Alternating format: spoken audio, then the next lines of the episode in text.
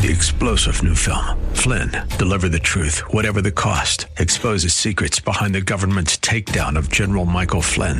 Flynn knew what the intel world had been up to. He ordered the first audit of the use of contractors. This set off alarm bells. He told the truth. He was the most dangerous person for Donald Trump to hire. They had to get rid of Flynn.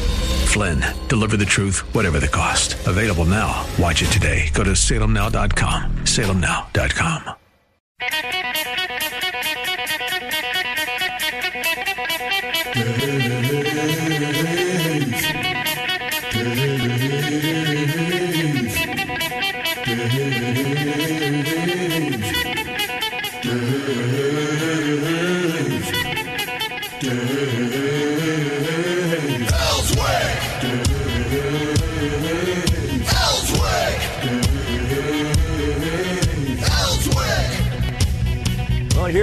a uh, Friday, the last day of the week, and we've got the last two hours of the Dave Elswick show for this week. It is pouring down rain here in Cabot. I'm at home today, and uh, it's pretty chilly outside 41 degrees and, and damp in the air. And uh, I woke up about 3 o'clock this morning and had a, a really terrible sinus headache and took some painkillers. Now I feel I feel fine. So uh, things are are, are going uh, going really well. Uh, Robert Steinbuch will be joining us in a moment. He, of course, is our law professor. Joins us uh, from uh, the School of Law over at UALR. We'll be talking to him. His opinions are his and his alone. Chris Corbitt is with us on the line. He's from Conway. He's a practicing attorney here in Arkansas, and his specialty is uh, in engineering, and then State uh, Senator Dan Sullivan has joined us morning. this morning as well. Good to have you, Dan. Thank you for joining us here on the Dave Elswick Show. Let's talk first about you. Uh, you were able to get some legislation through uh, relatively easy, uh, considering how tough it was for Stand Your Ground. You had. Uh, you know, a, a really easy walk along the yellow brick road, didn't you? well, I don't know if you've seen the video yet, but I wouldn't. I don't know that it was an easy walk, but uh, we did get through a very important bill. Yeah, let's talk about that because uh, you uh, have turned around and and uh, and made a very uh, you know important uh, uh, thing to people to understand that that money that was taken from from co- uh, businesses because they were breaking quote the rules during the uh, the uh, uh, the COVID nineteen outbreak here in the state, which we're still got people, and, and we've got the governor and the health department passing rules on us. Uh, that money is going to be returned, correct? Yes, and you know, just kind of to frame it, they historically, you know, early on when the governor first declared an emergency, uh, we legislators asked to meet with the governor, and he declined to call the, the legislature back into a special session. He declined that several times. At first, he said he didn't have time. Then he, we he understood that there was an emergency uh, rulemaking process, and he eventually ended up saying that he trusted his people, not the legislature. He didn't say it that way, but that's what he intended. Uh, then he called for a committee of the whole, and the committee didn't come together. Of course, the lawsuit, which you're a part of, was filed. So we've gone almost a year without any legislative participation. And the whole gist of the uh, uh, Senate Bill 301 that passed yesterday was that if you're going to come into my district, you're going to punish or fine my businesses, that uh, the people that I work with, the people that I know. If you're going to do that in my district, then we should have a vote on that. And that's what the uh, other senators rallied around that point, just to make the point that if you're going to punish people, you're going to make rules, or even rules that are safe and keeping people safe, that we want to be a part of that process. We care just as much as the governor does or the staff, his staff around him, but we want to be a part of that process. That was the statement yesterday. Well, that's good. Now it goes uh, from the state uh, senate over to the House. How's it looking in the House? You got a, a co-sponsor? Yes, uh, Senator Gonzalez. Or, I'm sorry, Representative Gonzalez will uh, co-sponsor it. But you know, Dave, I hope you get a chance to watch the video. Uh, we had another outbreak yesterday, or another episode with a senator that uh, got quite lively. Uh, had to be was removed from the the chamber in essence by having the video feed cut off. Uh, but the the several, you know, Senator Hendren and others uh, spoke that you know we one that uh, the, the bill says that the this um, enforcement was arbitrary, and other senators tried to say, well, it isn't arbitrary. But we have the list of papers, and the only people fined in all this were small business. You don't see any big business. You don't see, uh, of course, nobody at the Capitol was fined, or nobody at the Capitol was stopped. Uh, but it was all small businesses, and you know, to say that this was was uh, uh, was even-handedly uh, monitored is just not true.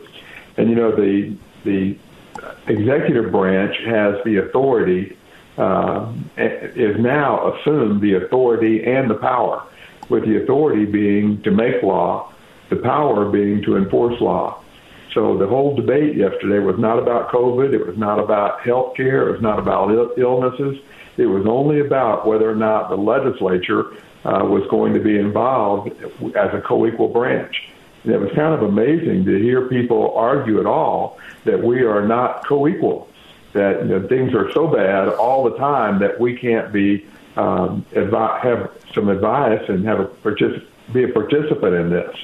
So it's really an interesting uh, debate to hear people argue the other side of that. I don't know how it'll go in the in the House. Uh, I know the governor is very opposed to it.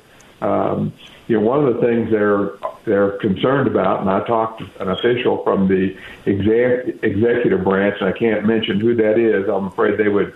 Uh, this might cause them some trouble. Okay. But they said they they really don't have a vehicle to return the money.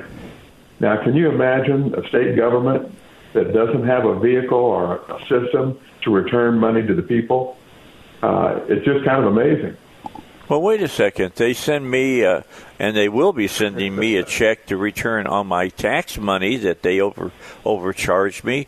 Why can't they use that same vehicle to send that money back to businesses? Well, I don't know, but and you know the governor gave the theater squared up in northwest Arkansas, and Senator Hendren made the announcement there on one of their openings. He's, I guess, part of that that the governor gave uh, Theater Squared in Northwest Arkansas $2.9 million from the rainy day fund. So we're going to give out money like that, and then to come and tell me they don't have a vehicle to give that money back is just astounding. The other thing Dan, is, you know, in Dan, how much money is it, by the way?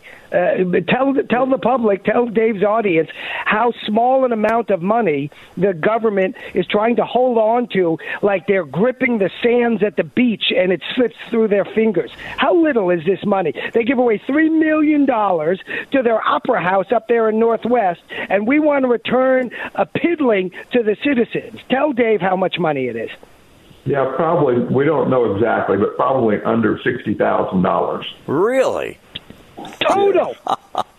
total. That's Total. all. And you know, a lot of the businesses were fined just fifty or a hundred dollars. And when you look at the list, it's all small business. And matter of fact, we have on tape the uh, one of the assistant directors at Department of Health, Dr. Dillaha. Dr. Dillaha, in testimony, because I asked her in committee, uh, I said, Doctor, uh, are we targeting small business? Because when I look at this list, all I see is small businesses. And she said, "Well, no." And I asked, you know, of course, so who else are you are you finding? Are you finding big business? And you know, she said, "Well, no, we're not doing that right now. We'll take a look at that." So they're Take a look clearly at it. targeting our small businesses. This it just amazes me as you listen to what's going on. See, this is a uh, the governor has made this a, a point that this is about principle as far as he's concerned that he has the right to allow government agencies to fine people uh, without uh, law passed duly by you all. That he has the right to do that. Sixty Yeah, and you grand. know when- that's ridiculous. Yeah, and you know, if you come when I was little, my brother and I used to bat around a little bit, fight a little bit. We got into it, but you know, if my brother got into it, with somebody else, that was a big deal. Uh, and I was with him. And the same thing with the businesses in my community. They may be uh, violating the law, they may not be. Um, but when you come into my district and you're going to be looking at them and punishing them, or if you're going to be uh, setting safety criteria, you know, we asked when they started closing businesses at 11, we asked for the data. You know, where's the data that shows this will be uh, work and, and serve the intended purpose? And they had about a paragraph of a, a small study in Wisconsin, and they had one other sentence that said, by the way, there's another study that didn't prove this. But they were setting these rules as arbitrary, uh, capricious, uh, and enforcing them that way. Uh, and it's just not right. We need to treat everyone fairly and take every, keep everyone safe, and that's my duty also. But we can't do that when we don't have a voice or a vote. Well, the state senator that got really, really animated was did her last name start with an F? Yes. It was a very flowery discussion. It was. Let's put it that uh, way. Okay, all right. You know, she's, how how long is she going to be allowed to continue acting this way? Well, the uh, you know the lieutenant governor, who is the president of the Senate, uh, called her down for that and asked her to ask questions in a you know in a, in a fair manner and if she disagreed, you know, fine, but do it in a, a polite manner. And uh, she actually called down the, the president of the Senate, the lieutenant governor, uh, telling uh, him to quit gaveling and interrupting her. And at that, then the Senate, then uh, President uh, Griffin asked that she be her mic be turned off. And at that point, she was. I mean, people need to look. They can look at the video on the legislative website you know, it's up on my Facebook page. I think I put it up late last night, but you'll be seeing and hearing about it. And it's just the way we're going to do business in our capital. Uh, block the legislature from participation, and then when you get up in front uh, to talk about a bill, uh, try to bring some relief to our business community and safety to the people. It's about both. Um, when we do that, and it, it happens this way, you know, it's really sad. All right, State Senator Dan Sullivan with us. Uh, Rob Steinbuch is here. Chris Corbitt is here, although he's been pretty uh, quiet thus far, but we'll be talking to him in a moment as we continue here on the Dave Elswick Show. All right, back with you. Evidently, the, uh, the, the debate on the floor yesterday dealing with this particular piece of legislation uh, that State Senator uh, Dan Sullivan was behind to return money that was taken from businesses uh, without uh, any kind of approval for laws by the uh, legislature of Arkansas uh, got heated, and one member of the state senate got boisterous and loud, and other members as well were breaking into what he was trying to say. It was was relatively, uh, how shall we say, uh, fireworks on the, the floor of the state senate. But uh, the the pro tem got up after all of this was said and done with uh, State Senator Flowers and ad- uh, addressed you all. what did he have to say? Well, Senator Hickey made a motion uh, that uh, Senator Flowers be removed from the discussion. She was, you know, connected online uh, had a, was involved virtually, kind of like a Zoom that she was in on, and uh, Senator Hickey made a motion that she be cut off and removed from the meeting. So uh, that happened. Know, he made a motion. The Senate voted that she be removed. So she was kind of censored yesterday, is what you're saying. Yes, not kind of, uh, clearly. okay. And, you know, when you, um, you know, when Senator, or again, the Lieutenant Governor tried to regain control, uh, she got onto him for, um, you know, using the gavel. And you know, the Lieutenant Governor has been very even-handed and uh, very understanding with people and you know warns people and asks for quiet uh you know people are talking in the background. He'll often um you know gap hit the gavel just to get people quiet and be respectful. Matter of fact yesterday when another senator was speaking he got uh uh very very clear and pounded the gavel and said folks if you got to talk leave the room and be respectful of the senator who's speaking.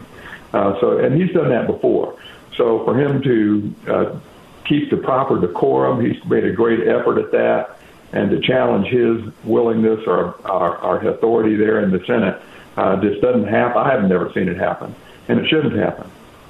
Yeah, how difficult is it to have people part of what's going on in the well of the Senate, and they're on virtually? They're not there, uh, you know, real realistically, they're not standing there. They're I don't know, into pajamas at home in their living room or whatever. Uh, how difficult is that?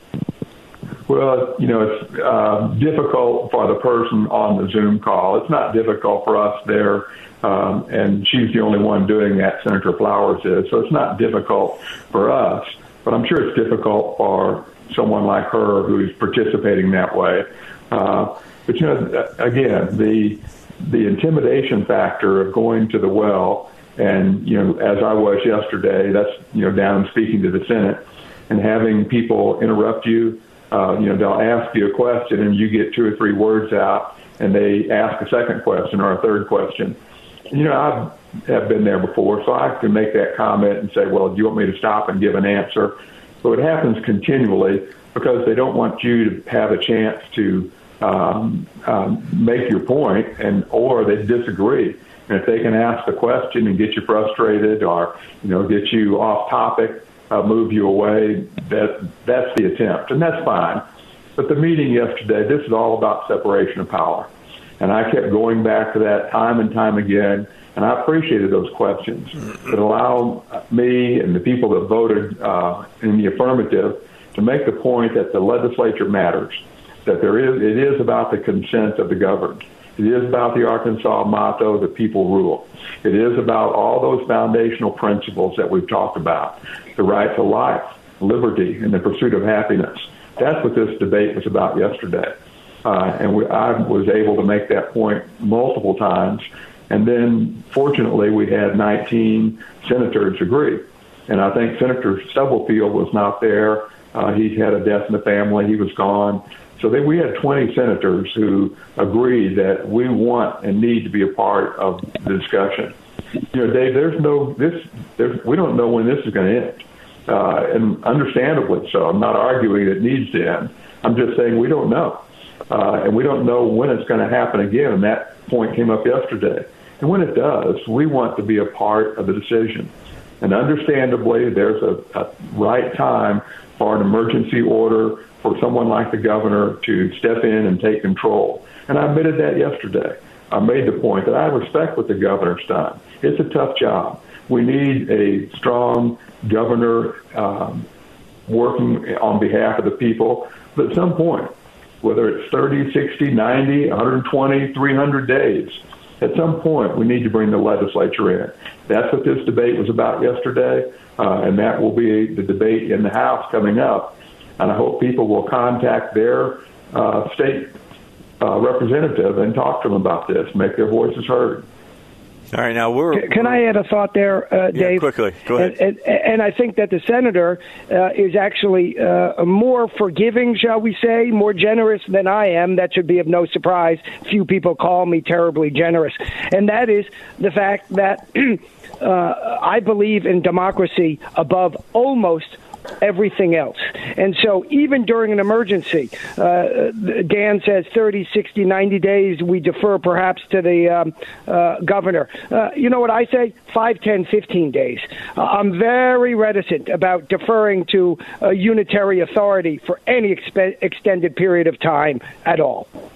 Okay, with that in mind, that's a good question. And Chris, I'm sure uh, will want to join in with me, and uh, and Chris, in the next half hour, will will follow this up a, a, little bit further. Can you stay with us, Senator, uh, into the next half hour? Yes, I'm going to have to drop off about seven. I got another conference call, but I'll be glad to stay on until seven. Okay, well that's that's fantastic, yeah, because that is that is the going question in my mind as this session began, and now we're we're, we're more than halfway through. We've gotten Stand Your Ground through. We've got a few other bills through that uh, people said would be a little bit sticky. But the biggest sticky is going to be like with Kim Hammer, Hammer uh, in the Senate and Gazaway over in the House when we start talking about how long should an emergency be able to be called just from uh, the uh, the executive branch, and that really hasn't, other than this particular bill here, which I think deals with that. However, uh, does not deal with it in the way that I'm hoping that it gets dealt with, with rewriting of, of state law saying, yeah, the governor has, you know, 60 days or 30 days or whatever to make whatever decisions that need to be made during a, a really uh, big, uh, you know, disaster or whatever, but that the legislative branch has got to be brought in as quickly as they possibly can. Uh, is is that being talked about in in the background right now? Are people getting ready to get ready uh, for that? That discussion? Just give me a yes or a no, and then we'll we'll yeah. flesh it out for everybody. Okay, good. Yeah. Then let's let's get ready for a break here. We got news coming up. Uh, Heidi can't wave at me frantically like she would do when I'm in the studio, and rightly so because there are times that I get making a point that I lose track of time. But uh, we'll we'll come back after the news and we'll talk further about this because I think this is the real gist of all of this uh, meeting that we've got going on right now. Is is that going to change? All right, we're continuing here with uh, State Senator Dan Sullivan on the Dave Elswick Show. Also with us, Robert Steinbuch, who is a law professor over at the Bowen School of Law his opinions are his and his alone, not necessarily those of the School of Law or the university to which it's attached. And then we, you like how I changed that up, uh, Robert? I, I uh, brilliant as usual. I covered that well. Uh, and then we got Chris Corbitt, who's sitting up in Conway right now and uh, drinking his coffee as I'm drinking mine. And I, I probably would think Robert's doing the same thing. Uh, but we're all Indeed. talking and sitting here and discussing uh, how long do you allow the government, uh, and in this case, the executive branch of the state government, to have uh, full authority over the state about an emergency when you're approaching one year of that emergency. And uh, evidently, uh, State uh, Senator Kim Hammer, his bill will be coming uh, in into uh, committee uh, this coming week, and we're going to start getting to what is the crux of the whole argument for me. It's the reason that I joined Dan Sullivan's lawsuit is that you can't just lock out the other two branches of uh, of uh, you know the, the government uh, for an inordinate amount of time, and I think that the the governor has done that, and he's not even the one that's making the laws. It's the Department of Health. You know, I I respect the Department of Health, and they they they are a valuable resource to the people of this state. But they're not the people who make the laws and shouldn't be making laws, and that's crazy. This is just just insane. So. Um, now the real, Dave, real, Dave. real debate is going to begin. Begin. Who's ever yelling at Dave, me? you ahead. don't remember on the Saturday morning cartoons when they show you how a bill becomes a law that one of the elements is the Department of Health? You don't remember that part? Yeah, I don't remember that point. yeah, I don't indeed. remember seeing that. I don't remember singing that in the song. You know what I'm saying? Exactly. School of Rock. That's not what I was doing. Chris, what do you think? I mean, you've been quiet. You and I both have been talking out consistently yeah, over I, I this. I tell you what, I, I just wanted to hear Dan talk because he's on the forefront of this battle. And he's battling basic principles. He's battling uh, the basic principle that whether or not the, the governor, as an executive, has emergency powers. He does, but it's limited. When this first came up, and I learned about it, and you learn about the Constitution in grade school, when you're sitting in law school and you're like, okay, equal branches, what does that mean? Well, here's the deal if the Canadian Army decides to mass its troops off the northern border, okay, the president doesn't have to defer to Congress to send the troops up there. He has an emergency powers to send the troops up there, get the planes, the tanks, whatever, and then he needs to defer to Congress to declare war. Right? That's correct. So there's a there's a there's emergency powers and it's limited. So what happened here? Uh, uh, they the governor declared emergency. There's a pandemic going on. People are afraid to die. They're afraid of you know of death. This imminent harm, imminent threat of a of a spread of a virus, so he declares emergency powers and shuts down restaurants. And and he does it for an extended period of time, over and over and over. And then people get pissed off, and they file a lawsuit. So now they're in the judicial branch, and with a terrible ruling, awful rulings twice by Judge Wendell Griffen, one on the uh, the mask mandate, and the next one on uh, your lawsuit, the mask mandate, and then the next one was um, targeting restaurants after 11 p.m. because the virus blooms at 11:01, like the gremlins. If you fed a gremlin water after water, the virus the virus blooms at 11:05 p.m. and restaurants have to shut down. And then on top of that, we got the Department of Health coming in and fining people. All of a sudden, all the restaurateurs, the small family restaurateurs, are now the police. They're the police. They're an extension of the ADH, and they're supposed to force their customers uh, to put on a mask. So a patron, a customer that's coming in to spend money with your business, and you've got to turn them away because they decide not to wear a mask.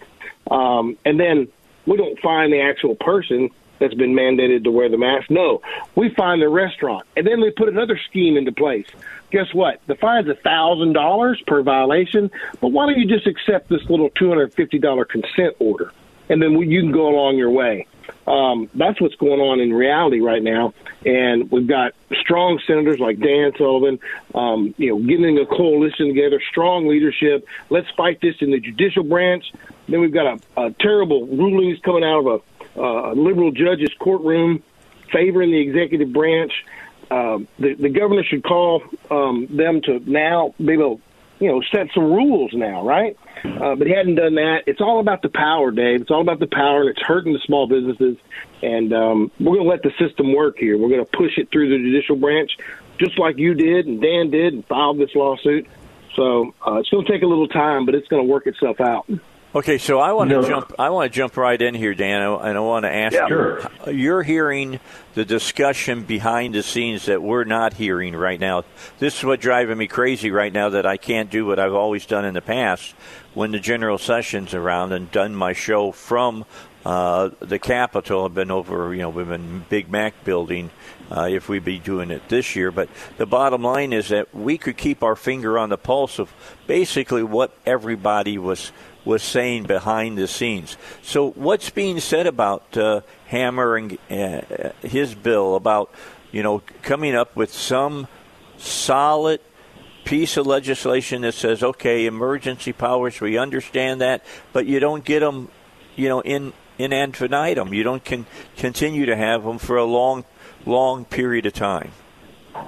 For sure, and you know, I was uh, I was surprised yesterday because I thought the uh, Senate Bill 301 would have uh, garnered much more support because to hear people talk, there people talk about being in favor of co-equal branches. They talk about consent of the governed. They were elected that way, uh, but now to hear the argument yesterday uh, and how many people voted against co-equal branches of government.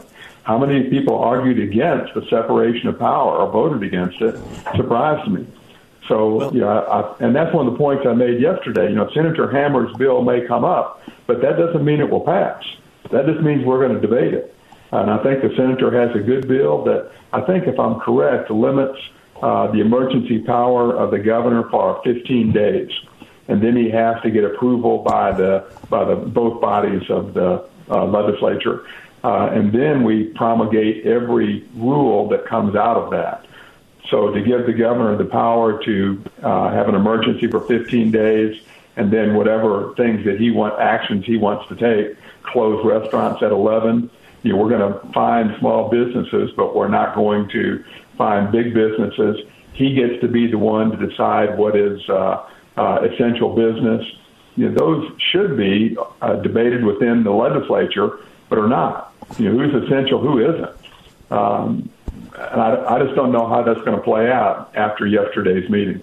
I got to tell you, I'm I'm very nervous about what I'm seeing in our country, not only in the state of Arkansas, but up in Washington as well. Yesterday, the uh, parliamentarian of the Senate said that they could not include the $15 minimum wage because it did not meet the requirements of uh, the uh, Reconciliation Act that the Senate themselves fashioned together and passed. and the vice president of the United States came out and said, "Well, I'll just vote that down." Well, that's the rule. What what are you talking about? You're you're just going to vote this down. You know, it, it, it's a consensus of the Senate.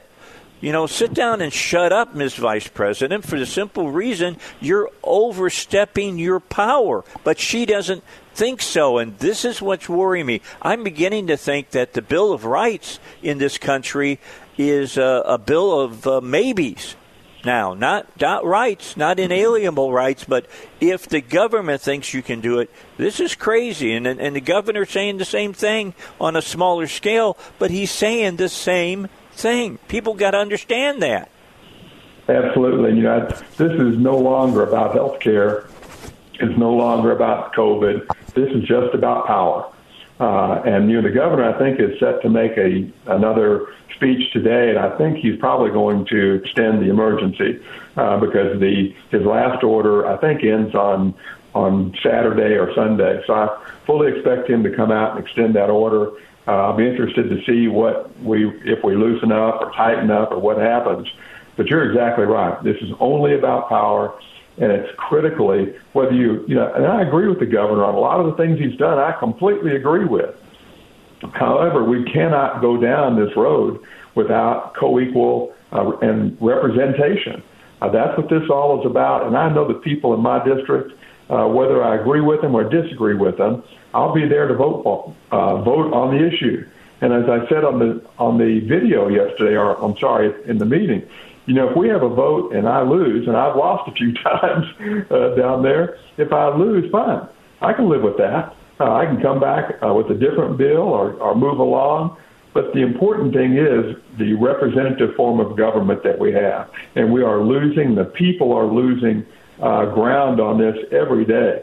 And if this doesn't pass through the House, I'll be really concerned about it. And if it does pass through the House, I hope the governor will sign it. And I look forward to having those debates as we move forward. All right, so uh, State uh, Senator Dan Sullivan is here. The uh, legislative powers or the executive powers given to the governor, that was part of uh, a law that was passed back in 1973, 48 years ago. And uh, he keeps reminding us that he's only got the powers that he has because of what the legislature did. But the legislature, I'm sure, when they passed that law, would go back and I'd have to go back and read newspaper articles and things of that nature and hear what state senators and state representatives had to say. They were not giving carte blanche to the governor to hold on to that power for an unlimited time. I can't believe they'd be, you know, that uh, that dumb. Let's just put it that way, because that would be a dumb. And that's why you signed on to the lawsuit. Yeah, I mean that's just something people got to understand. Hey, when we come back, Robert, I'll let you jump in. You, I'm sure you've got some things to think about that, but consider for a moment this was a law that was passed 48 years ago, and the governor is claiming that that law gives him unregulated power over the other two branches of government forever if he wants it. I mean, that's basically what it is because you guys can't say it's not an emergency anymore. The judiciary can't say it's not an emergency. The governor says it's an emergency. We'll we'll come back talk about this. Thirteen minutes uh, left here in uh, this hour. State uh, Senator Dan Sullivan is with us. Don't forget about St. Clarity Residential Cleaning. Uh, they have their uh, certificates on sale for 50% off right now. Take advantage of it. Get your home uh, deep cleaned. If it's 1,500 square foot or smaller, it will only cost you, if you get a certificate, a 100 bucks. And uh, if you've got a home that's up to 250, between 1,500 and 250 uh, square 100 square feet, it's going to cost you 150 bucks. You can really get your home really, really clean. We're not just talking dusting and vacuuming here. We're talking deep cleaning where they really get into your house and get things back into order and get things cleaned. Here's something else that they do at St. Clarity that other cleaning companies really don't zero in on. They work with people who you know, might have some, you know, mental things going on. I'm not saying that they're crazy or anything. I'm talking about they might have some uh, depression going on, and maybe they don't want a, a particular room cleaned because that's where their son or daughter uh, had their room and they've passed away and they don't want anything touched right now. Well, St. Clarity's uh, residential cleaning will ascribe to that. They'll leave that room alone. They'll make sure that that person doesn't have any kind of uh, emotional upset because of what they're doing as far as their cleaning. Talk to the group that really does it all. That's St. Clarity's uh, residential cleaning and call 404 6560 and get a coupon for 50% off of your cleaning for your home. More coming your way here on the Dave Elswick Show. All right, we were eight minutes away from the top of the hour. Eight minutes left with uh, State Senator Dan Sullivan. We really appreciate him uh, giving us the time because you know he's spending a lot of time there at the Capitol dealing with well, you, you've been li- listening to this hour. You hear what he's been dealing with, and now State Senator Kim Hammer. It's uh, the spotlight is going to be firmly on him and his piece of legislation, and uh, his taking. Which committee will he be bringing this before? Dan, do you know? Okay. Did we lose Dan? Did we? Did we lose him? We may I'm sorry. Yeah. Uh, Senator Hammer passed a bill through the Senate last week that said that a business can't be fined for noncompliance of a customer. Uh, that went nice. through with 35 positive votes. But now we want what? to run this bill, and it, and it won't. You know, he can't get it through. But his the uh, Senate Bill 379, uh, I think the number is, uh, will go before the Public Health Committee next week. Okay, public health then. Okay, so it's going to be interesting. Who's the chairman of public health? Do you know off the top of your head there, Dan? Um, God, I would have if you hadn't asked me. Uh, Senator Bledsoe. Oh, Senator Bledsoe. Okay, we'll see what. And I'm on that committee also. Okay, so this is going to be an interesting uh, uh, debate, and uh, we'll see if we can get this bill through uh, that committee so that it can get to the floor of the Senate. And then we're going to see, I would have said that would have flown through uh, with the, the amount of uh, unrest that people have with the governor right now taking, you know, his powers and keeping them uh, for whenever he decides he doesn't need them any longer. Uh, it's going to be interesting. This is going to be an interesting yeah. debate that we're going to watch. Dave, I'm going to have to drop off here in a minute, but people need to go watch the video. Go on the legislative website, go on my Facebook page, uh, watch the video. It's better than anything on Netflix. Okay, we will. I know better. It's more exciting. All right, State Senator, thank you it. very much. State Senator Dan Sullivan here on the Dave Elswick Show. He's got other work that he's got to do better than just talking to us. But, you know, I, I mentioned this was a bill that was passed back in 73, 48 years ago. And the thought process 48 years ago uh, was uh, pretty interesting, to say the least. You, you've been looking, kind of scanning that piece of legislation. Uh, uh, Chris, and some things really jumped out real quickly at you, didn't it? I'm on it. I'm, I'm on it, Dave. I, I just need a client now. The, the Second Amendment of the United States Constitution says that a well-regulated militia, right, and the right of the people to bear, keep and bear arms shall not be infringed. And this Arkansas Emergency Services Act says it under paragraph eight that the governor can suspend or limit the sale of firearms. I'm I'm filing suit. I'm filing. I'm I'm nah. Uh, we're going to take it down piece by piece. Right. Yeah, I'll, so, I'll give it. I'll, I'll send out a. Uh, I'll send out a, uh, a text to uh, Kim Hammer and see if that has been yeah. removed. Uh, from his piece of uh, mm-hmm. legislature. Now, again, I will say that I will not ask the perfect to move forward, but this is still something that's got to be uh, dealt with, and there's some other things in that that we have to be sure about. I mean, look, the the governor shouldn't have the right to deal with your firearms or the right to deal with what you can sell at your store or anything.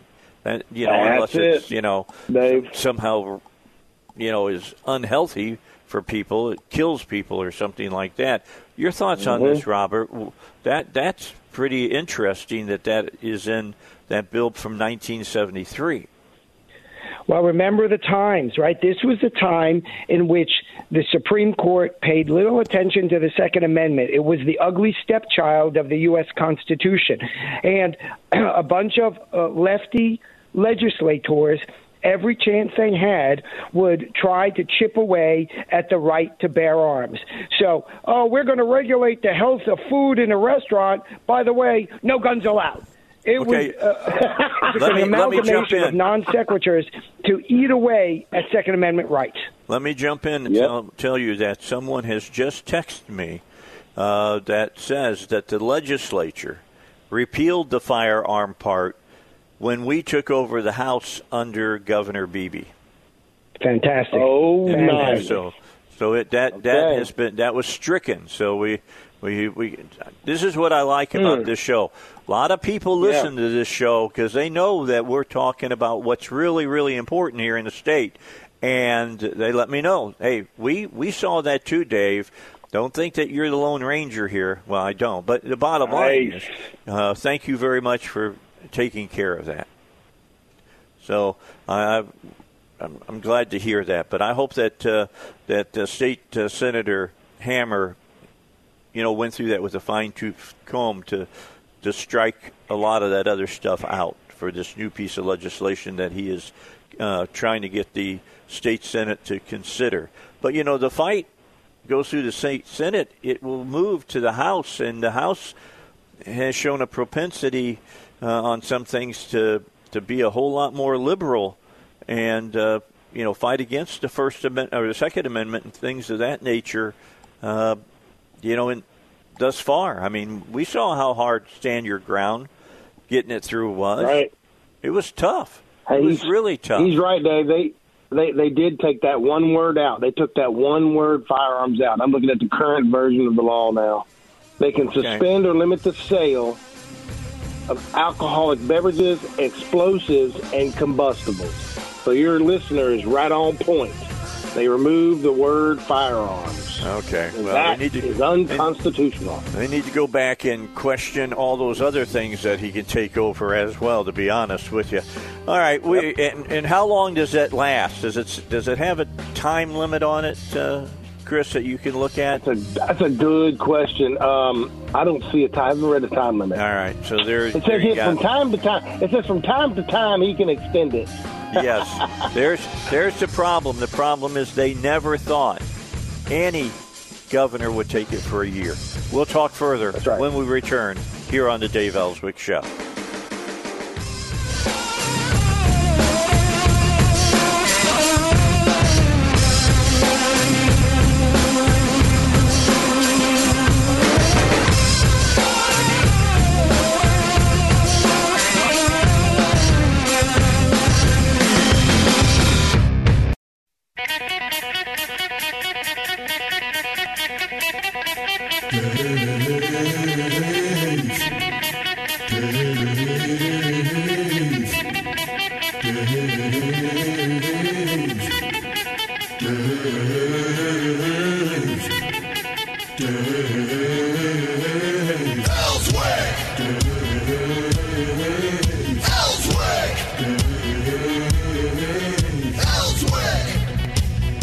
Get into uh, the 7 o'clock hour now here on the Dave Elswick Show, 1011 FM. The answer right here in uh, the Little Rock environs. And Robert Steinbuch is here. He is a law professor at the Bowen School of Law. His opinions are his and his alone and do not necessarily reflect the School of Law, which I can tell you probably don't since they're so liberal, and uh, nor the uh, school that they ascribe to. And then Chris Corbitt is here, who is joining us uh, from up in uh, the Conway area. He's an attorney, and uh, his specialty is dealing with uh, engineering, but has been getting more and more involved uh, in you know our rights because here in the last oh 10 20 years our rights have slowly been eroding in this country and it's starting uh, to speed up and uh, we've got a guest with us today who's written a book. Isabella, thanks for joining us here on the Dave Elswick Show. I had to look through my Booth-addled mind, uh, being 68 now, and uh, and remember what she was all about, and it's about the First Amendment. And it still amazes me, and I told you this, that I am fighting the same battle that I fought when I was 16 years old on a high school front dealing with the First Amendment and the ability to speak. Uh, it, it's now it comes from the left before it came from the right, which goes to prove my point, Robert, that I've always said when you have the extremes of the right or you have the extremes from the left, and people listen to what they are saying, the extremists now, although I'm being now put into the area of extremism, the bottom line is you get totalitarianism and all the things that Biden and the Democrats attacked Trump about, they're doing right now. Under Trump, they didn't have razor wire around the, the Capitol and, and things of that nature. And we're going to talk about something that's near and dear to your heart, Robert, and that is you're a professor. You want to teach, for instance, uh, constitutional law, but they're not going to give it to you because you're a conservative. And the students are being indoctrinated with liberal gobbledygook left and right. And the, the, the left now doesn't even believe that the First Amendment uh, exists the way that it was written. And uh, so, talk about this. Let's let's go talk to Isabella. Talk about this. Our our students on college campuses, and even more so now in our high schools, are are are being taught erroneous facts now. Correct? That is exactly true, Dave. And thank you so much for having me on the program this morning. I'm so excited to be joining some Arkansas legends here on Talk Radio today. But I want to paint a very clear picture for people listening just how bad the indoctrination has gotten on college campuses. Uh, as Dave mentioned, my name is Isabel Brown. I am a spokesperson for Turning Point USA, and I recently came out with my first book called Frontlines Finding My Voice on an American College Campus this week. It's an Amazon bestseller, and people are really excited about learning more about what's happening in higher education. But I was never working in politics or even studying political science as a college student I was pre med and I was studying biomedical sciences at Colorado State University. So the truth is, the indoctrination happening on campuses today is not just an assault on conservative ideas, but it's an attack on American values, on Christianity, and even objective scientific truth. Even in my hard science classes like organic chemistry and physiology, we were more often than not taught a curriculum that went against scientific truth if it satisfied the political appetite of the day. For example, here are two sets of chromosomes, and you need to know this for your test, but a few days later we were told, you know, gender's a social construct. There's actually unlimited numbers of gender. And I could come up with literally dozens of other examples that are found in my book. Uh, but it was so shocking for me as a scientist who chose the field of science to pursue objective truth that truth is completely subjective today. So, how how did that chill you as far as saying things in class? It can be challenging for conservative students to embrace the courage it takes to do something that used to never be controversial whatsoever, and that's to raise your hand and tell your professor, I disagree. And this book, Frontlines, is really the untold story of the conservative student perspective. Because we hear a lot about the craziness of the latest campus protest or a controversial speaker on campus. But truthfully, we don't hear anything in the national conversation about the student who invited a speaker to campus or runs a conservative club or even doing something as simple as raising their hand to disagree with their professor who ends up receiving failing grades on assignments when professors retaliate they're threatened or harassed for being conservative, or even worse. You mentioned Berkeley when we were chatting in the commercial break there. I have a friend at University of California, Berkeley, who was punched in the face by a leftist for just tabling on campus and, and sharing conservative views with their community. So it, it doesn't seem all that controversial, but the backlash that these students received and what I lived through at Colorado State with death threats, threats of violence, my address being posted online without my consent just because I started a Turning Point USA chapter and wanted diversity of thought in my community is shocking, and these stories deserve to be told. Well, we fought. Well, Isabel, go ahead. Go ahead, Rob. Isabel, you know, you, you use a term that that uh, I will sarcastically share with Dave's audience that I'm not familiar with. Uh, you say diversity. Of course, I know what that means to the left. You know, that's the color of your skin. Uh, that's your uh, uh, plumbing, shall we say? But diversity of thought. What's that about? I don't even understand that concept. Of course, I'm mocking that notion, but talk a little about that if you can. Why is that actually, in reality, the most important diversity? Oh, you hit the nail right on the head there. And it is. It is the most important level of diversity that our society can uphold and celebrate. On college campuses, you hear the word diversity on average 3,000 times plus per day. It is everything that the left is trying to paint with this broad brush about what they want the college experience to be like. But when they say diversity, they don't really mean true diversity, including the stuff that's on the inside, things beyond our immutable characteristics like race and sexual orientation, ethnicity, for example. So instead, on college campuses, they want everyone to look different, but think exactly the same. They're not interested in what college is supposed to be all about, which is expanding your way of thinking, challenging your perspectives, and maybe even changing your mind every once in a while. They want students metaphorically in lockstep, embracing leftism to the fullest extent possible, even in classes where you wouldn't think political ideology would have anything to do with the curriculum. All right, well, we got Isabel, get, Isabel, I'm sorry. You know, I'm a, I'm a, you know, uh, I'm a law school professor, and I'm going to need to uh, educate you a bit here because obviously you didn't get the memo. Uh, higher education is not, according to the lefties, mind you, a little bit more sarcasm for Dave's audience, is not about thinking and learning. It's about indoctrination. It's about a re-education camp of the post-Soviet uh, fascist and communist, because they're essentially the same countries uh, that sprung up after World War II. So your idealism uh, has no place in the real world. What's the zip code there in utopia? Because teaching people to think, no, no, no, no. That's not what higher ed apparently is about. What higher ed apparently is about is telling people what they must think, and there's only one version of that. How off the mark am I? No, you're exactly on the mark, and that's so, so important. But I want to reiterate why that's important. Obviously, it's bad enough on college campuses. We don't want that environment in higher education, and especially for America's young people. But these crazy ideas that are dreamed up at universities, like socialism, the complete abolition of free speech, infinity genders, and everything in between, those ideas eventually graduate with students beyond the boundaries of campus and into the real world.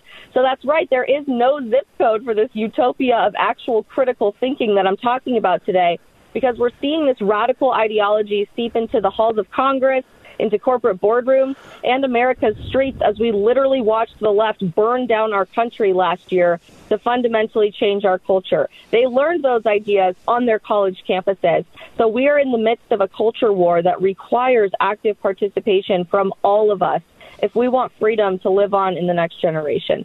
Man, you're singing. My, we're singing from the same choir book. You stay with us for a second, Isabella. We're going to talk some more here on the Dave Elswick Show. We got to get a break because we got to pay for the pay for the bills. So we we're going to do that right now. And uh, by the way, have you checked Amazon? Are they still allowing your book to be sold? They sure are. well, that's good. I'm glad. Ryan Anderson found out if you write about things that they're upset, they they don't want, like uh, uh, transgenderism, they'll they'll take you right off of their website, and that's important when you're when you're out talking about a book because they got their fingers in publishing every where. So we'll talk about that when we come back here on the Dave Elswick Show as well. Don't forget about uh, David Lucas and what he's doing to t- teach you about retirement. If you're 40 years old, I'm going to use that as an arbitrary number right now. Could be younger, could be a little bit older, but the bottom line, around 40, Yeah, you know, you, you should have gotten enough of a, an adult brain that you're thinking about what you're going to do when you retire. Well, you want to make sure you make the right decisions now so that when you retire at 65, or in my case, hopefully at 70, uh, and maybe 75, I don't know. But the bottom line is you want to make the right decisions. And he's got a brochure out about uh, retirement at David Lucas Financial that asks 31 questions that you should be able to answer clearly and, uh, you know, in one sentence, basically. And if you can't, uh, you got to go back and, and look at those questions and address them because you could literally put your retirement off the rails. Your train could be in the ditch instead of roaring down the track. So keep that in mind. Uh, give them a call at 501 222 3315. 501 222 3315. Be one of the first 10 callers today. You can call right now. You can get this absolutely free or go to their website, davidlucasfinancial.com. All right, back back with you. Our special guest, Isabel Brown. She's with Turning Point USA. She's got a book out.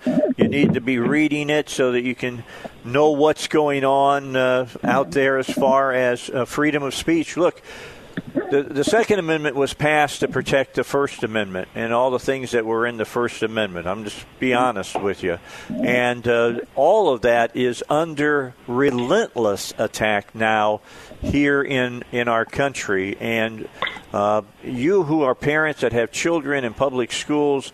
Uh, you got to get involved with your school boards and, and stop this. Uh, when you get ready to, to decide where you want your child to go to college, uh, you need to be looking at the colleges and and and you know do they have areas that you, you know just little tiny areas where you're you're free to speak your mind uh, and it's like in the far northwest corner of the of, of, of, an open field somewhere. It's just it's crazy what's going. We've stopped that here in Arkansas, by the way, but it's crazy about what's going on. And Isabel's talking about that. And Chris, I know you got some questions for Isabel. Go ahead. I do. I'm sending five copies of her book to my daughter's sorority up there. She's been listening to this liberal instruction, and she brings home these ideas and we have discussions over dinner, and um, it's just baffling to me how how she's been indoctrinated into this liberal instruction. So you uh, you make battling her, you, it well. You make her take off her brown hmm? shirt when she comes home, then, right? That's right. go go ahead. Go ahead. I'm sorry.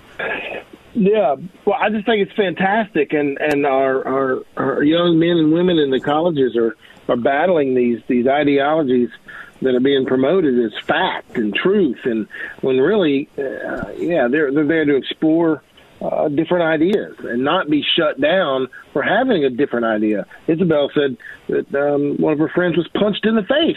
You know, yep. that, that's violence.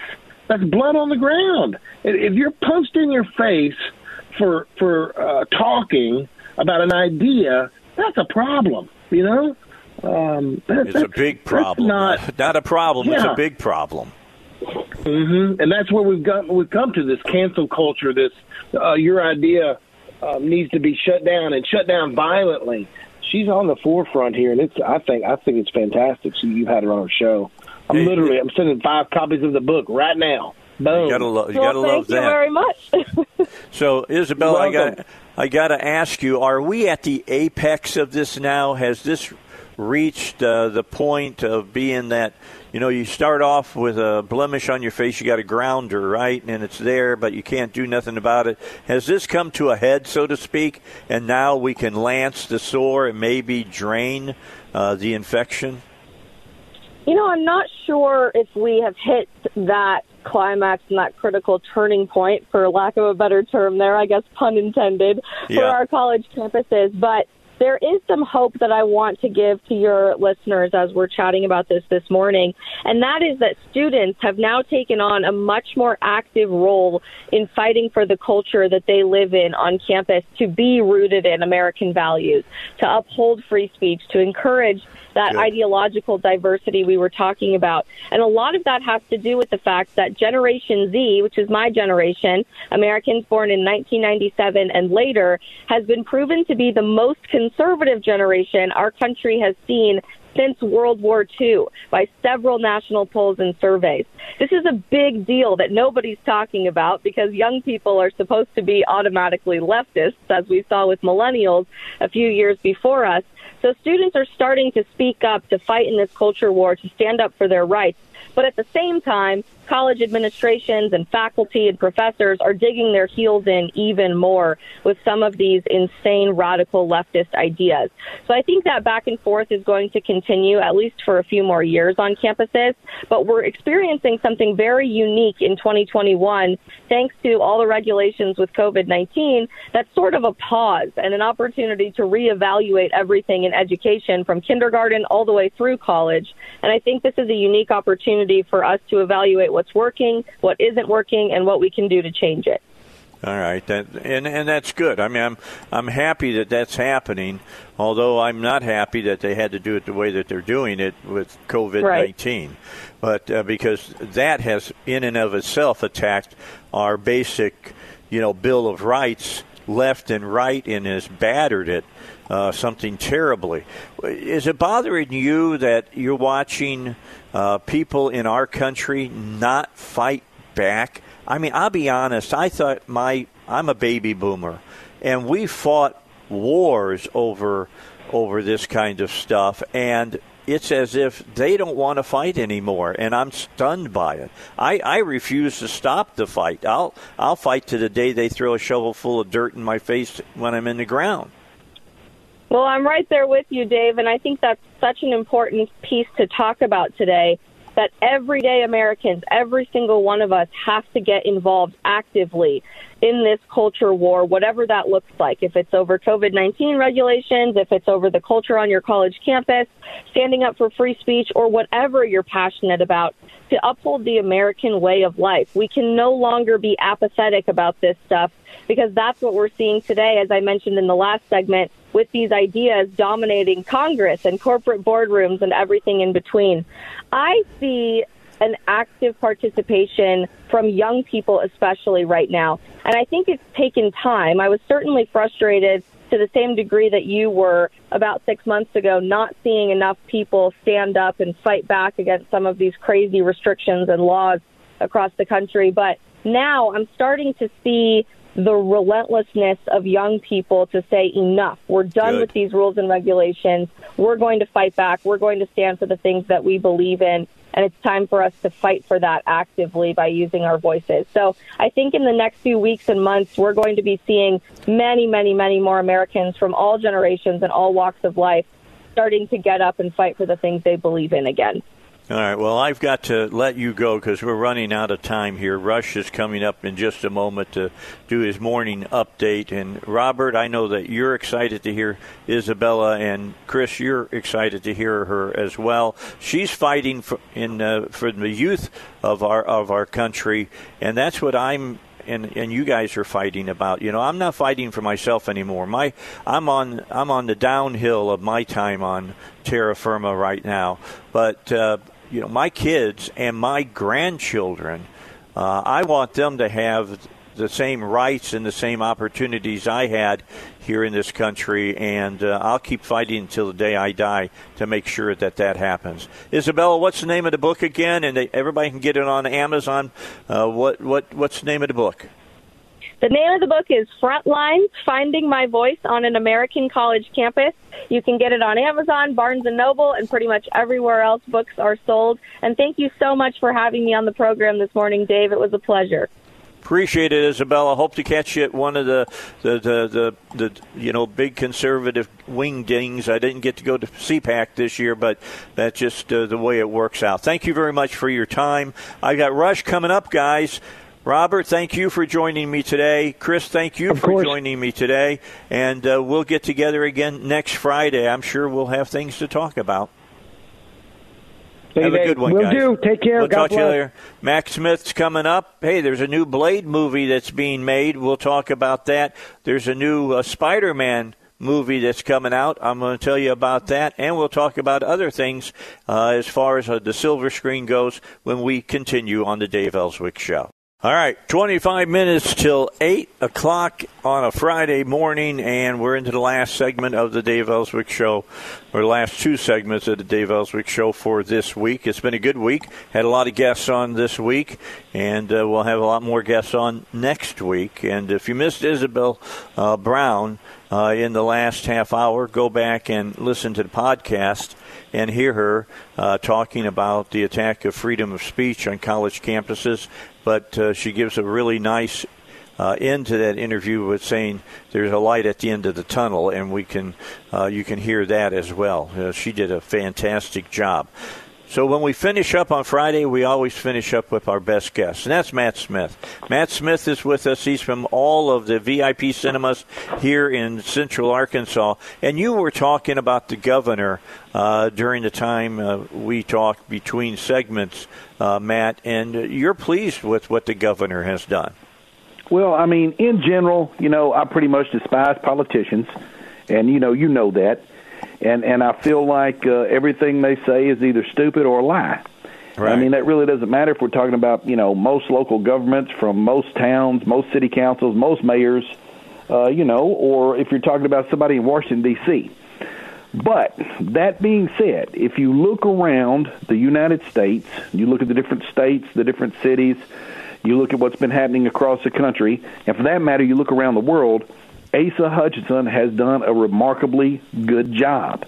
He has he has done a good job of trying to control the pandemic, try to keep the, those those virus numbers down, uh, try to keep people from getting sick. He's tried to do that as well as allow businesses to bring in a couple of dollars so people don't go bankrupt.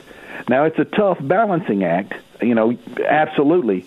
But I mean, you haven't had the stupidity of, you know, look at Cuomo. I mean, just shoving people back in nursing homes to get them killed, and then you look at. um you know, you look at uh, California, yeah, um, you know, and and the lockdowns there. And I mean, I, I hope this isn't true, but I mean, recently I read that forty-five to fifty percent of small businesses in California won't make it. So I mean, it, that is just that's just horrible. That's extraordinary. And when you look at Arkansas, uh, the, the, the, the California estimate is 45%. The national estimate is 35%. But in Arkansas, it's only 25%. So if you look at the bloodbath of the economy around the United States and around the world, uh, Arkansas is much, much better off. Um, so I mean, I, I I think the governor has done a has done a wonderful job. You know, and and and it's just it's just he got it right. And you look around at stupidity. You know, like I don't know, take Pine Bluff, Arkansas, for example. They don't have any water right? But they've got a brand new library that they issued millions and millions and millions of dollars in bonds to build, right? right? They don't have a reliable water system and and and they they don't have enough police officers. They can't fund their police officers. They don't they don't have enough cops in town. They can't pay them. They can't hire cops. But they got a brand new swimming pool that they issue millions and millions of dollars in bonds for. And I mean, the mayor in that town and the city council had to get behind that. What's the thinking behind let's build a new swimming pool and a new library, but forget the police department and, and the water department? It makes no sense, man. So, yeah. you know, when you look at the stupid stuff politicians do and then you look at Asa Hutchinson, I mean, what a win.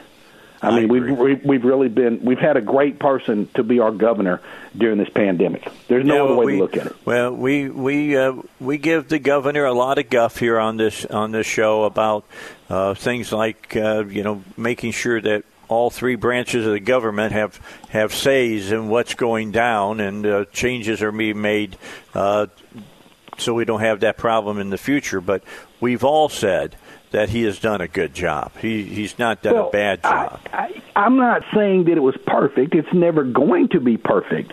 I'm just saying, look around, look around anywhere, and name me someone, any of the 50 states, or for that matter, I don't know, a clown in Canada, wherever you want to look. name someone that is in a position of authority like that that has done a better job than Asa Hutchinson. Now, I'm not saying everything the guy's done is right. I'm not saying he's batting a thousand out there, okay? Right. I'm saying compared to the stupidity we've seen around the world in the past year, I mean, we got a great governor.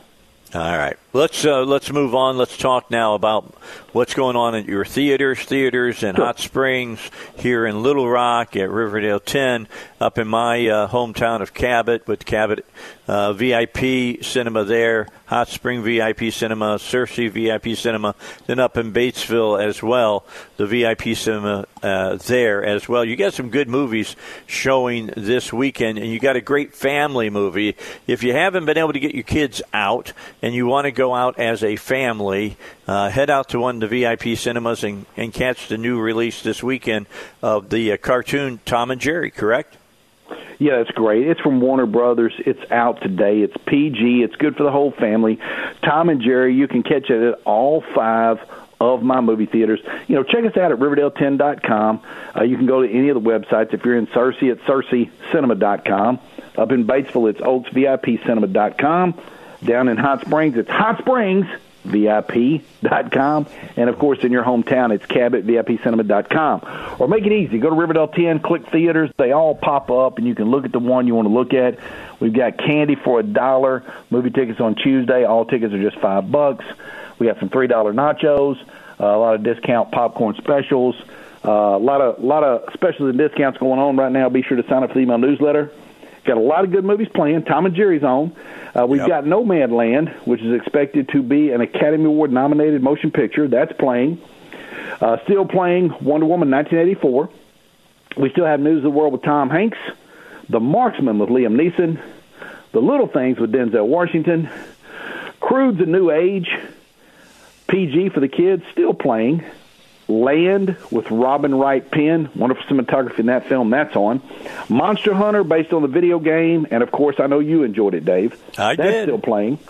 Uh, we have Minari, which was uh, written by an Arkansan, and the movie is set in Arkansas with parts of it filmed in Arkansas. That's still on the screen. And we have the new Jodie Foster film, The Mauritanian that is playing, and it's up for two Golden Globe nominations. So check all that out at Riverdale10.com. And of course, next week uh, on March the 5th, we have three new motion pictures coming out. We have Chaos Walking from Lionsgate Films. Uh, also on March the 5th, Raya and the Last Dragon from Walt Disney Pictures.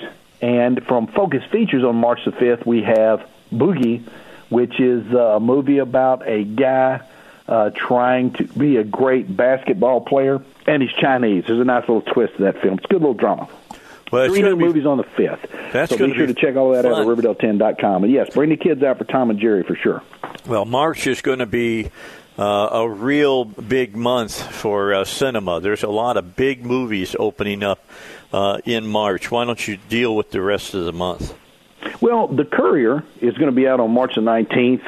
Um, Cumberbatch is in that film. I know you like him. Mm-hmm. Uh, he does a great job in that movie. That's out March the 19th. And we got a cool movie March the 26th called Nobody, and uh, nice little actioner. You know, from uh, from Better Call Saul, got his own series, a spinoff of Breaking Bad. That's our star in Nobody. Uh, they moved that movie up to March the 26th, and it looks good. It's a nice action picture. It's kind of a revenge thing that he's got going on there. Um, you know, kind, of, kind of with a little death wish type spin to it, uh, in in somewhat of a darkly comic way.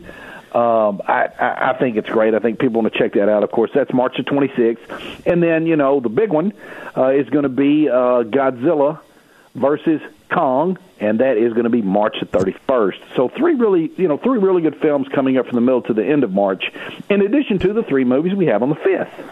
So, um, yeah, take a look at those. I mean, that's that's a wonderful, wonderful thing that's happening. Uh, we are finally uh, going to have movie theaters in New York City reopening on March the fifth. Uh, they're going to be able to reopen in New York City with uh, certain restrictions on their ventilation systems and their air purification, their air filters, of course, masks, social distancing, things like that.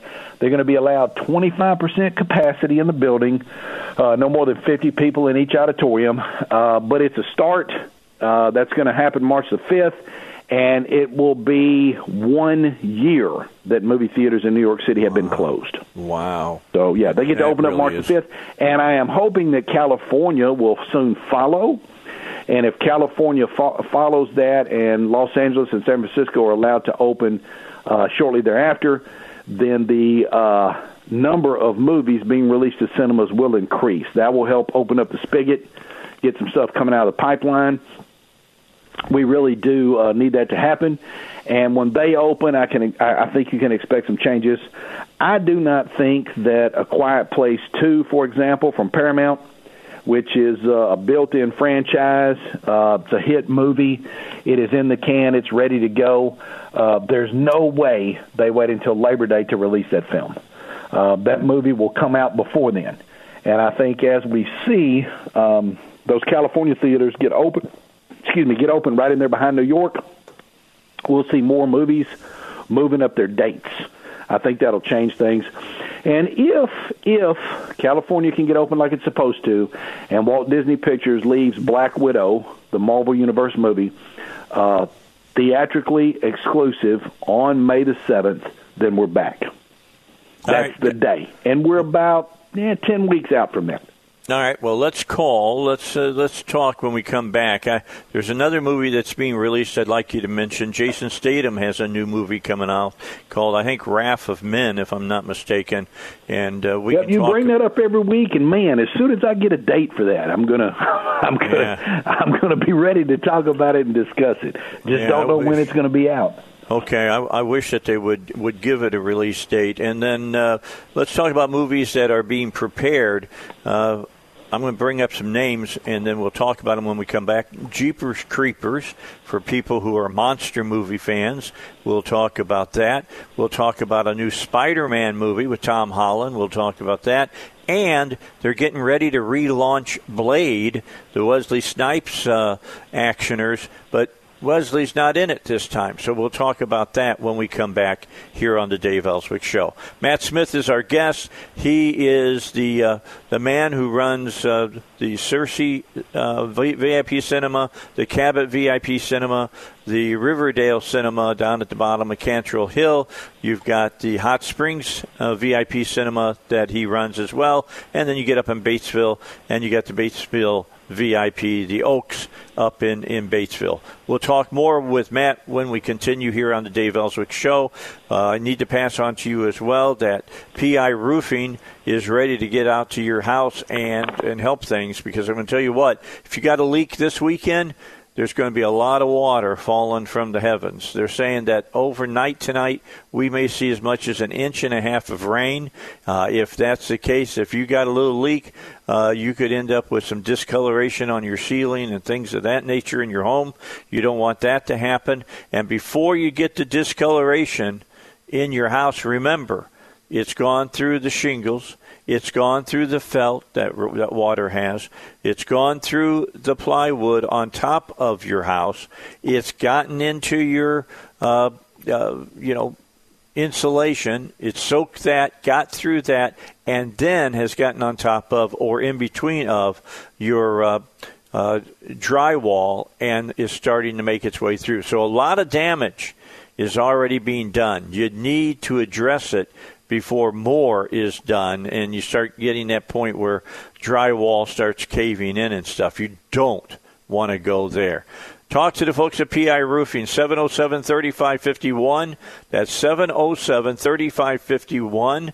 They'll deal with your insurance company. They'll help you uh, forward that whole legal battle as well. And they will uh, help you make sure that uh, your roof is protecting you from the elements. You can also reach them online at piroofing.com.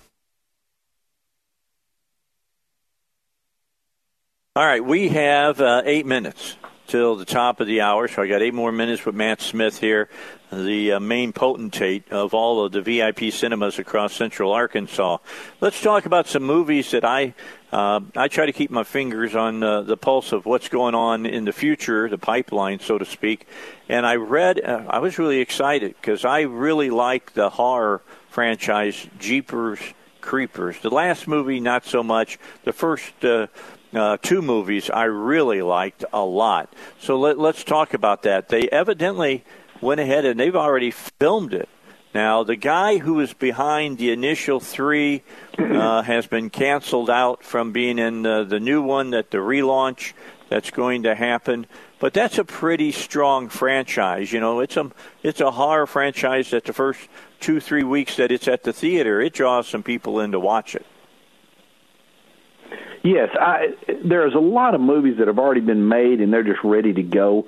Like you and I've talked about before, there is a big movie of of note, of name, something people will be familiar with and want to see. Uh, we get to have one of those every Friday for 18 months straight. Wow, year and a half. Incredible. Once they yes, once they start releasing films again. So you know those movies are out there. They're they're definitely ready to go. But uh, the good thing about the change in the entertainment landscape is we're going to have more movies made than ever before. And as these legacy studios move into taking content directly to the consumer, they can bypass uh, the cable system. They can bypass a uh, satellite TV provider so that um, the the content goes from the studio onto the studio system to the home entertainment provider, you're going to see more and more and more movies getting made. This is going to cut somebody out, and that's the uh, cable or satellite people. That's going to get you more movies greenlit, more movies made, and then your top tier great motion pictures uh, are going to be released in movie theaters, which has always been the tradition. They're going to continue to do that, and uh, uh, you'll see those other films showing up on those legacy streaming services it cuts out cable. It cuts out satellite. That's the goal of those studios. Um, you know, uh, Paramount, for example, uh, they uh, they want to make a movie like Mission Impossible. They want to put that into a movie theater for three or four months, and when it's finished, its theatrical run. Uh, you know, three or four months down the road, then they want to put it on the Paramount streaming service. That's right. And that that cuts everybody else out. That's the goal of these studios. I think the consumer out there uh, misunderstands what's going on. Um, the the uh, studios want movie cinemas to exist. The studios want home entertainment to exist. What the studios don't want to do anymore is make a product, put it in a movie theater, and then license that product to somebody else. They, yeah, they don't want, want to lose money. They want to make more money. They want, yeah, they want to cut out Comcast cable, DirecTV, uh, you know, Dish, people like that. That's who they want to cut out. Uh, so, you know, here's this movie.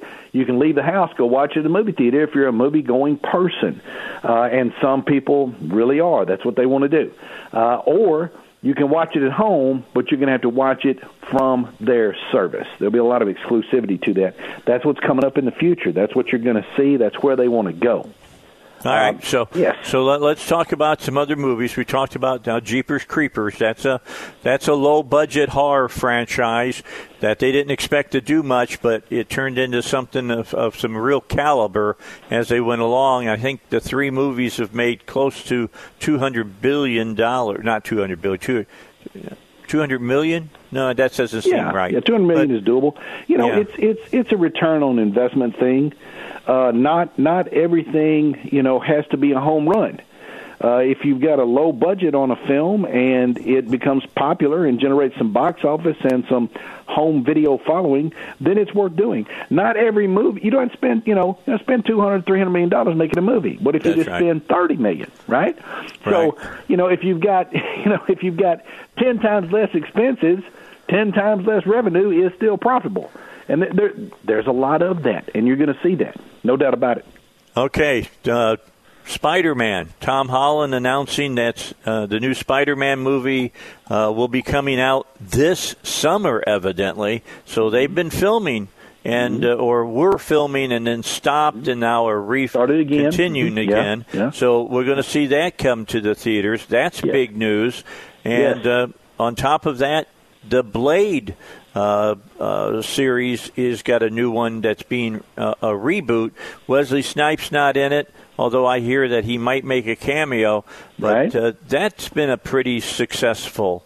That is uh, a franchise that is ripe for redo. Yes, I agree with you there. And, you know, uh, those options are going to exist. I mean, when you look back at, hey, they're going to make a new Miami Vice TV series, man. Yeah. know, and they're going to bring they're going to bring back they're going to have new people and they're going to bring back original cast members. And so you're going to see more of that as the uh, as the the hunger for that entertainment continues to grow. Uh, you're going to see people that that do that. I mean, as you and I have talked about before, uh, generally the people that uh, go to movie centers the most also subscribe to the most home entertainment. Mm-hmm. It feeds each other. If movie going is your thing, you go to the movies and you watch movies at movie cinemas, but you also watch movies at home. You don't watch NASCAR. You don't watch golf. You don't watch baseball. You know, movies and TV series are your home entertainment, not sports or reality shows. And so you'll see that continue to grow. It's it's a it's a circle that feeds each other. All right, we've got two minutes left. Uh, let me talk about something that's been on Netflix. I know you you watch Netflix at times. I came across yeah. and I've been I've been binging on Babylon Berlin. Have you watched that? I have not. It's great. It's about the time the Weimar Republic, the time between World War II and Adolf Hitler and the fascists, and it is fascinating to say the least. And uh, to say that there's a lot being said about that time that is going on right now in our own time is kind of chilling, to be honest. So, Babylon Berlin, check that one out there, Matt, and then All I'll right. see you. I'll see you next uh, Friday. Hey Thanks man, so Riverdale10.com. Come see us. All right, thank you, Matt. We appreciate you. That wraps it up for our week of uh, broadcasts here on 101.1 FM. The uh, answer again. Let me just tell you, Babylon Berlin. Uh, might not be everybody's cup of tea, but it has uh, some really serious history notes. And they did a nice documentary series on the Night Stalker that was really well done as well. I'm out of here. I'll see you again on Monday. The power panel will be in and we'll get it underway at 6 a.m. Have a great weekend. Go see a movie. I'll see you again on Monday morning.